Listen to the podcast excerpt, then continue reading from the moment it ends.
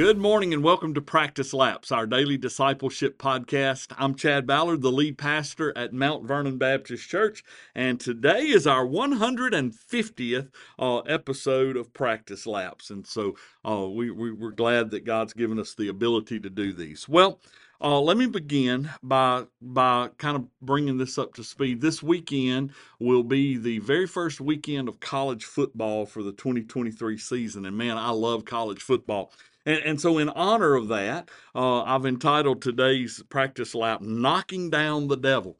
Uh, I love the the Lord's Prayer, the model prayer uh, in Matthew chapter 6. And I want to focus in on the last verse uh, of the model prayer in Matthew 6, verse 13. It says, Do not lead us into temptation, but deliver us from evil. I just want to stop right there.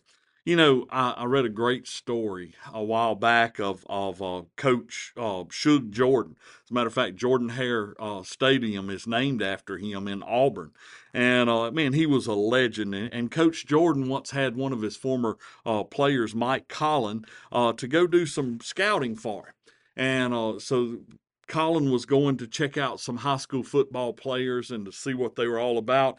And so he said, "Well, coach, what kind of man am I looking for here?" And uh, the coach says, "You know the guy that you can that gets knocked down and he stays down." And uh, Collin said, "Yeah, yeah, I, I know what you're talking about. Coach Jordan said, I don't want that guy. He says, but you know the guy that gets knocked down and he gets up and gets knocked down again? And uh, Collin said, Oh, I got you, coach. You want that guy. Coach says, No, I want the guy who keeps knocking everybody down.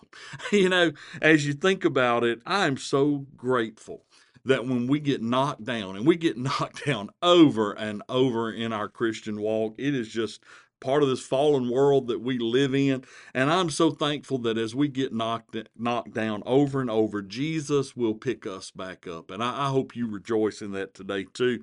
Um, but let me ask you. Wouldn't it be wonderful if you got to do a little knocking down of your own? I mean, you know, sometimes rather the worst thing we can do is to always be on the defensive.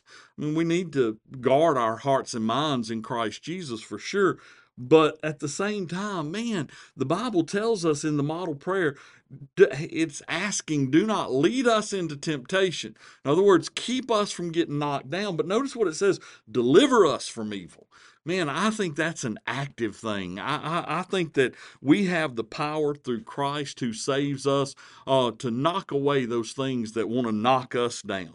And, and I think that if we learn to pray, not just not just don't lead us into temptation but god give me the strength uh, to push back to push back against the things that are trying to destroy uh, to destroy my walk and to lead me off track. I believe god grants us that. And so i would just encourage you today to to do a little knocking down of your own. Don't just be defensive and you know and we should guard ourselves but don't just be on the defensive but be on the offensive. Do all that you can for christ today and uh, knock the devil back a little bit on your own. You know you think about your temptations. I don't know what they are for you. Maybe it's gossip. Maybe for you it's alcohol or drugs or, or tobacco or lust or power. I, I would tell you this whatever your greatest temptations are, don't you go out into the world to struggle to, to, struggle today without first lifting them up in prayer. Ask God not only to uh, to keep you from those temptations, but deliver you and to give you the strength to overcome. And that's today's practice lap. I hope it helps you to run the race well.